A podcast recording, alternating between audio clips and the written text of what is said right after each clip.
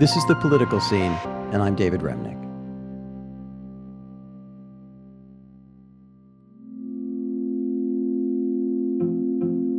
The other week, the president of Ukraine, Volodymyr Zelensky, was in the United States meeting at the United Nations and in Washington. Now, when he was last in this country in December, Zelensky addressed a joint session of Congress. He was hailed as a hero with constant standing ovations. But this time around, things were a little different. Kevin McCarthy said Congress was just too busy to assemble a joint session, too busy trying to avert a self imposed shutdown and much of conservative Washington is now balking at the price tag of military aid to Ukraine. It's no longer a handful of Putin sympathizers on the far right. Even in Europe, Zelensky is now caught up in a diplomatic fight with one of his very closest allies, Poland. Since the war began, I've been speaking periodically with Stephen Kotkin. Kotkin is a historian, an expert on authoritarianism and Stalin, but he's also one of the best informed people I know on the war that's going on right now in Ukraine. Stephen Kotkin, welcome back. This is our third conversation during this godforsaken war. And it's a very simple question that I have. Where are we now after a year and a half? Ukraine is battling. The courage and the ingenuity are still there, but they're running out of people. They're running out of 18 to 30 year olds. The average age of Ukrainian soldiers training in Europe at the bases in Germany or the UK is 35 or older. They're running out of munitions. They're running out of anti aircraft missiles. That's a really big one, too. You saw that Putin bombed several Ukrainian cities and not being able to defend the skies going forward when Russia has an intact air force. It's an enormous challenge.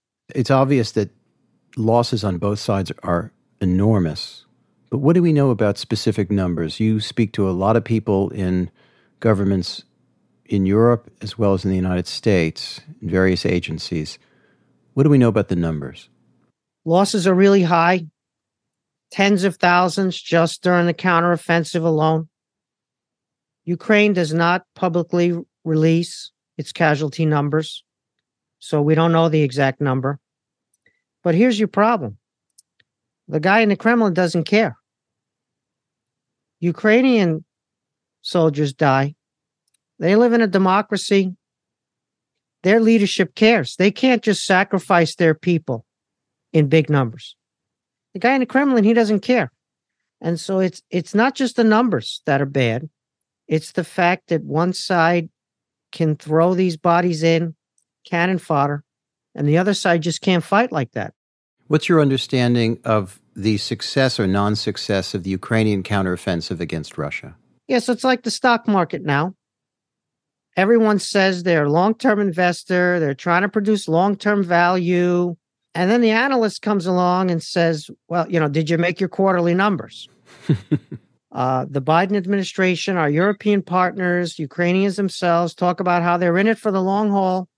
They're in it for the long term. And then they go to a press conference, and the first question is, you know, what are the quarterlies, and how come you didn't meet your quarterly numbers, and why is the counteroffensive so slow, and when are you going to win this thing? And so people keep asking me how this is going to end, and I say, why do you think it's going to end? As a historian, what can it be compared to when you talk about a war of that length? What kind of precedent is there for that? I'm worried about a Tet offensive uh, Tet Offensive, January 68, the Viet Cong and the, the North Vietnamese mounted an offensive. Everyone was saying that the war was going well from our point of view. Uh, we're winning. The other side doesn't really have offensive capabilities.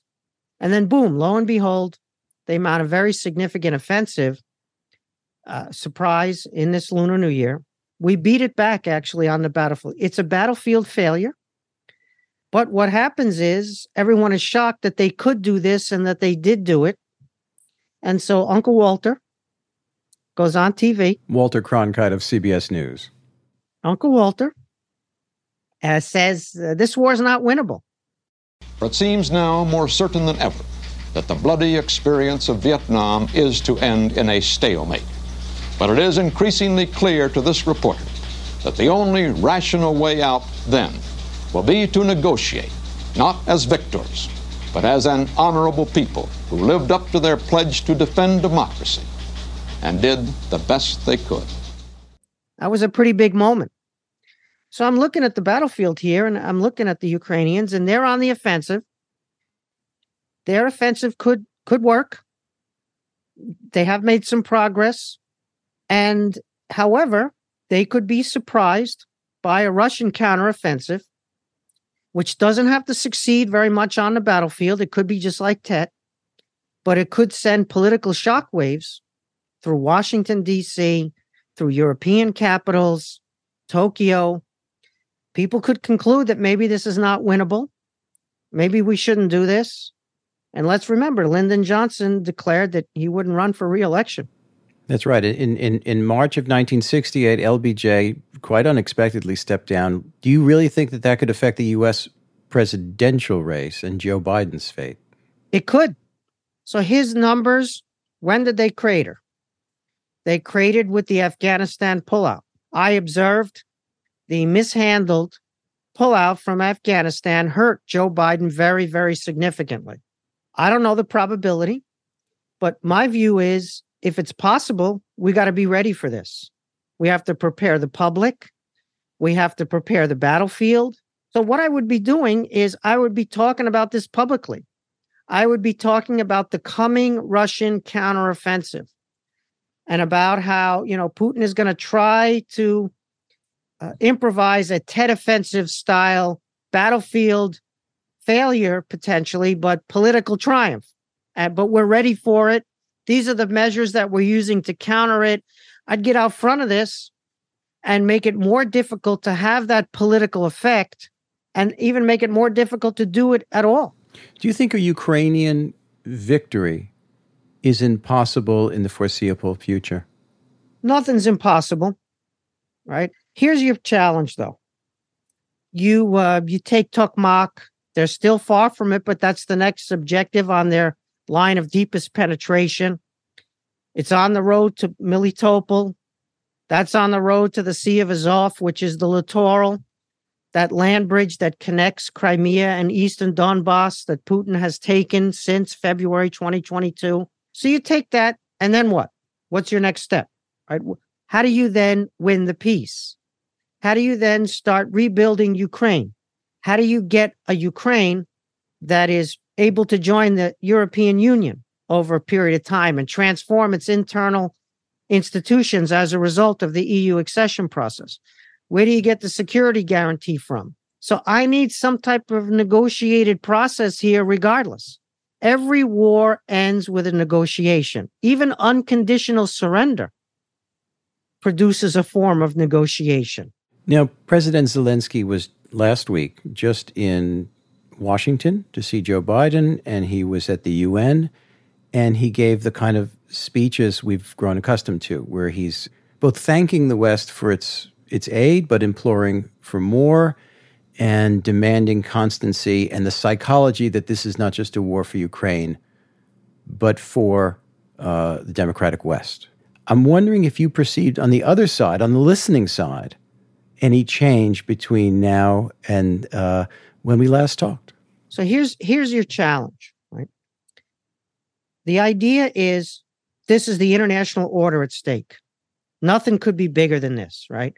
This is about deterring authoritarian powers or they'll do it again. This is about deterring China from Taiwan. This is about securing the rules based order. This is about everything. There's nothing bigger than this. But we can't put American troops on the ground in Ukraine.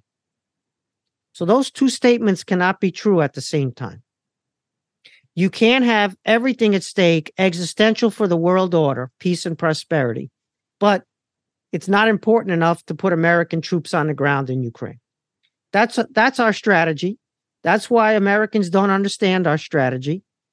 That's why our political figures can't explain our strategy. Of course, in Kiev, they got a different view about this, right? For them, this is about the, their existence, their sovereignty, uh, their independence as a nation. right? So, from the Ukrainian point of view, they have a maximalist understanding of what the peace is. It's about justice, it's about reparations, it's about war crimes tribunals, it's about stuff that they can't impose because they can't take Moscow. It's understandable. It's completely justified from a moral point of view, but you got to live in the world that you live in on the battlefield. And so I'm arguing for bringing the rhetoric in line with the commitments. Otherwise, we don't understand the strategy. Otherwise, you can't support this over the long haul if people think that you're not telling them the truth or you're not being level with them completely. Already, we have now calls for putting American advisors on the ground. Right? I just read a very interesting article in Foreign Affairs yesterday about the need to send American advisors to Ukraine. That sounds very familiar from the early 60s or the late 50s, even. Yeah. And then people say to me, oh, well, if you don't think it's existential, if you don't think we got to do everything necessary, put the boots on the ground, start with the advisors, get to the troops. Our commitments don't match the rhetoric. And either we go for the commitments that are necessary or we bring the rhetoric more in line. My view is political pressure the public discussion is where are the tanks? And we hem and haw and we say we can't do it. And then we send the tanks and we don't get credit, even though we sent the tanks because we hemmed and hawed. And then it's the airplanes, the F 16s, and we hem and haw. And finally we agree. And then it's too slow. So it looks like it's our fault. My argument is we took regime change off the table. Through fear of escalation, we said we're not going to do covert operations, political stuff to threaten your regime in Moscow. That's so much bigger than the F 16s or the tanks or the long range missiles, because that's the variable. That's the key to forcing an armistice, to getting a winning the peace conversation rather than just winning on the battlefield. When he's scared that his regime could go down, he'll cut and run. And if he's not scared about his regime, he'll do the sanctions busting, he'll do everything he's doing because it's with impunity. In terms of Western policy, in terms of American policy, what are you suggesting going forward in order to bring Putin to the point of negotiation of any kind? So we need an armistice. We've gone down this road before, you and I, in the conversation, right? We need an armistice. We need a DMZ. We need the fighting to stop. We need the 18 to 30 year old Ukrainians who are left not to die. We need the 35 and above Ukrainians not to die. We need the Ukrainian kids going to school in Poland and Germany and elsewhere to come home and go to school in Ukrainian language and be the future of the country. We need them to invest and rebuild a new economy. We need them to start the EU accession process. We need them to get some type of security guarantee, uh, which is about not just deterring Russia, but enabling a successful society in Ukraine. But, Stephen, you're describing terms for an armistice that would leave a lot of territory in the hands of Russia. You're saying Ukraine might agree to give up, let's say, Donbass and Crimea to the invading Russians in exchange for security guarantees. Now, that's that's an unacceptable view in Ukraine. When Ukraine became an independent nation in 1991, Crimea and Donbass were part of sovereign Ukraine. Under international law, they are. But here's what you get if you take back Crimea. What do you do with the Russians? There were 2.3 million people in Crimea approximately before the war, predominantly ethnic Russian. Depends how you measure, but you can get as high as 90% ethnic Russian. And so you got a big population of Russians. What are you going to do? You're going to ethnically cleanse them? You're going to force them out of Crimea uh, in the hundreds of thousands or more? How's that going to work for your EU accession? Okay. How about if you force the Russians to buy it, to pay for it? So they don't get to annex it, they have to pay for it.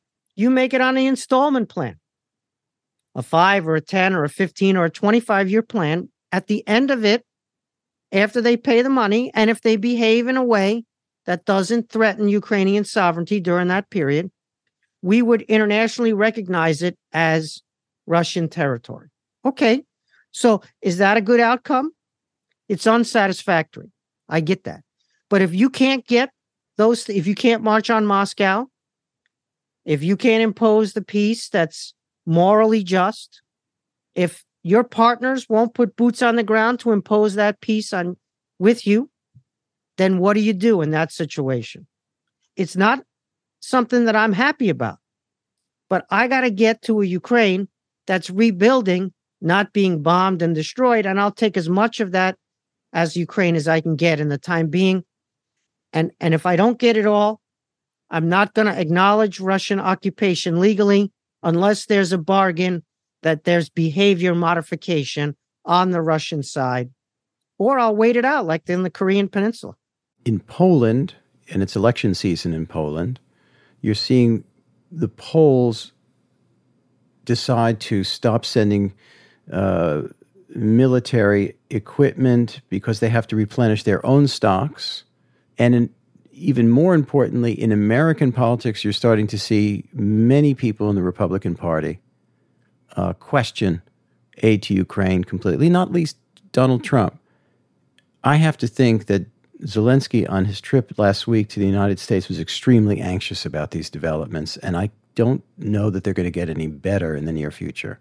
So, yeah, this is not something that we're going to be able to succeed the next 20 years at the at 200 million dollars a day from the US alone as well as our European part. So once again, if the Russian army disintegrates in the field, we're good.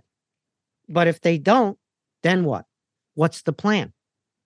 To pretend that you're going to get $200 million a day for 20 more years or 10 more years or five more years or three more years, whatever it takes. I don't think that's a good strategy.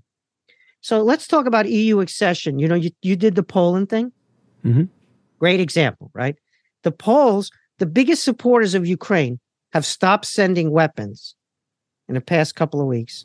In a country where there are thousands and thousands of, of refugees from Ukraine and children in Polish schools from, from Ukraine. Yeah, there's over a million Ukrainians, well over a million in Poland. They've been open armed about taking the Ukrainians in and and sending every weapon that they could and and lobbying others to do the same. No bigger supporter than Poland. And then Ukraine is exporting grain. They can't export it all through the Black Sea because of the Black Sea is a war zone. Export through Poland. And Poland announces that they're not going to send the weapons. They've turned off the weapon supply for Ukraine. And so this snafu or this brouhaha over Ukrainian agricultural exports competing with Polish farmers, where there is an election, just like you pointed out, and they have a democracy and and people have to campaign and compete and beat the rivals and farmers vote, not just farmers, but farmers vote too. And so that's a really complicated process. And believe it or not, that's harder than taking Tokmak on the battlefield right now against those entrenched Russian defenses. Steve, finally, we've seen an increasing evidence of a, of a global realignment since the beginning of the second phase of the war against Ukraine. That is, since uh, the full scale invasion. And that is Putin's effort to align North Korea, China, to some extent India, uh, against the West. How successful has he been and how not successful? So, four big victories here that we've won with our Ukrainian courage and ingenuity. One is Ukraine kept its sovereignty, defended its capital, and kept its independent nation. No puppet regime in Kiev. It's a huge victory. They won that. Second was uh, just as big, if not bigger, from a strategic point of view, the West got resuscitated unity, resolve, rediscovering that was a huge victory. The third was Russian humiliation. They're not 10 feet tall. Putin is not a genius. He's he's not even a tactician, let alone a strategist. I mean, he's a murderer, he's trouble, but he's no genius. Fourth big victory, uh, China losing its luster, right? China had a wedge between the US and Europe on China policy. So Xi Jinping, by siding with Putin in this war, this criminal aggression against Ukraine, destroyed his own wedge between Europe and the US on China policy. And Europe has come much closer to the US and understands that having your economy be dependent on an authoritarian regime like with Russian gas, was not a good idea. Same thing vis a vis China. Okay, so those are four big victories. If you won those victories, you'd want to take those off the table. You'd want to not keep those at risk. You wouldn't want to be in a situation where Kiev could be at risk still, where the Western unity and resolve could be undermined because of a Tet offensive or whatever. I want to grab Putin by the throat and I want to make life uncomfortable for him politically. You know, we got defectors. We leave them inside so that they can leak to us. Let them fly out to wherever, land in Warsaw, land in Helsinki, get them to the Hague and have them say in the Hague, you know, I'm, I got the uniform on. I'm a Russian nationalist. I appeal to Putin's base. I'm not pro NATO, but this war in Ukraine is hurting Russia. Let's get those men in uniform. Let's get those defectors. Let's pressure this regime. Let's push and push and push until he says, okay, you guys, take the pressure off of me. I get it. We'll do the armistice. Or somebody on the inside will say, uh, the thing's falling apart. People are flying planes. They're giving speeches in Russian on TV in uniform in the Hague. And that's what I want to see. I want to see that. And I want to see it yesterday. And that's how I'm going to get to a better outcome. And if you don't agree, let's at least debate that. I want a fulsome debate about that, about why we're not doing it and what might be the consequences if we do do it, N- not just negative, but also positive consequences. Because I want Ukraine to win. Steve Kotkin, thank you as always, and we'll talk again soon. Okay, dude. Be well. Stephen Kotkin is a senior fellow at the Hoover Institution at Stanford University.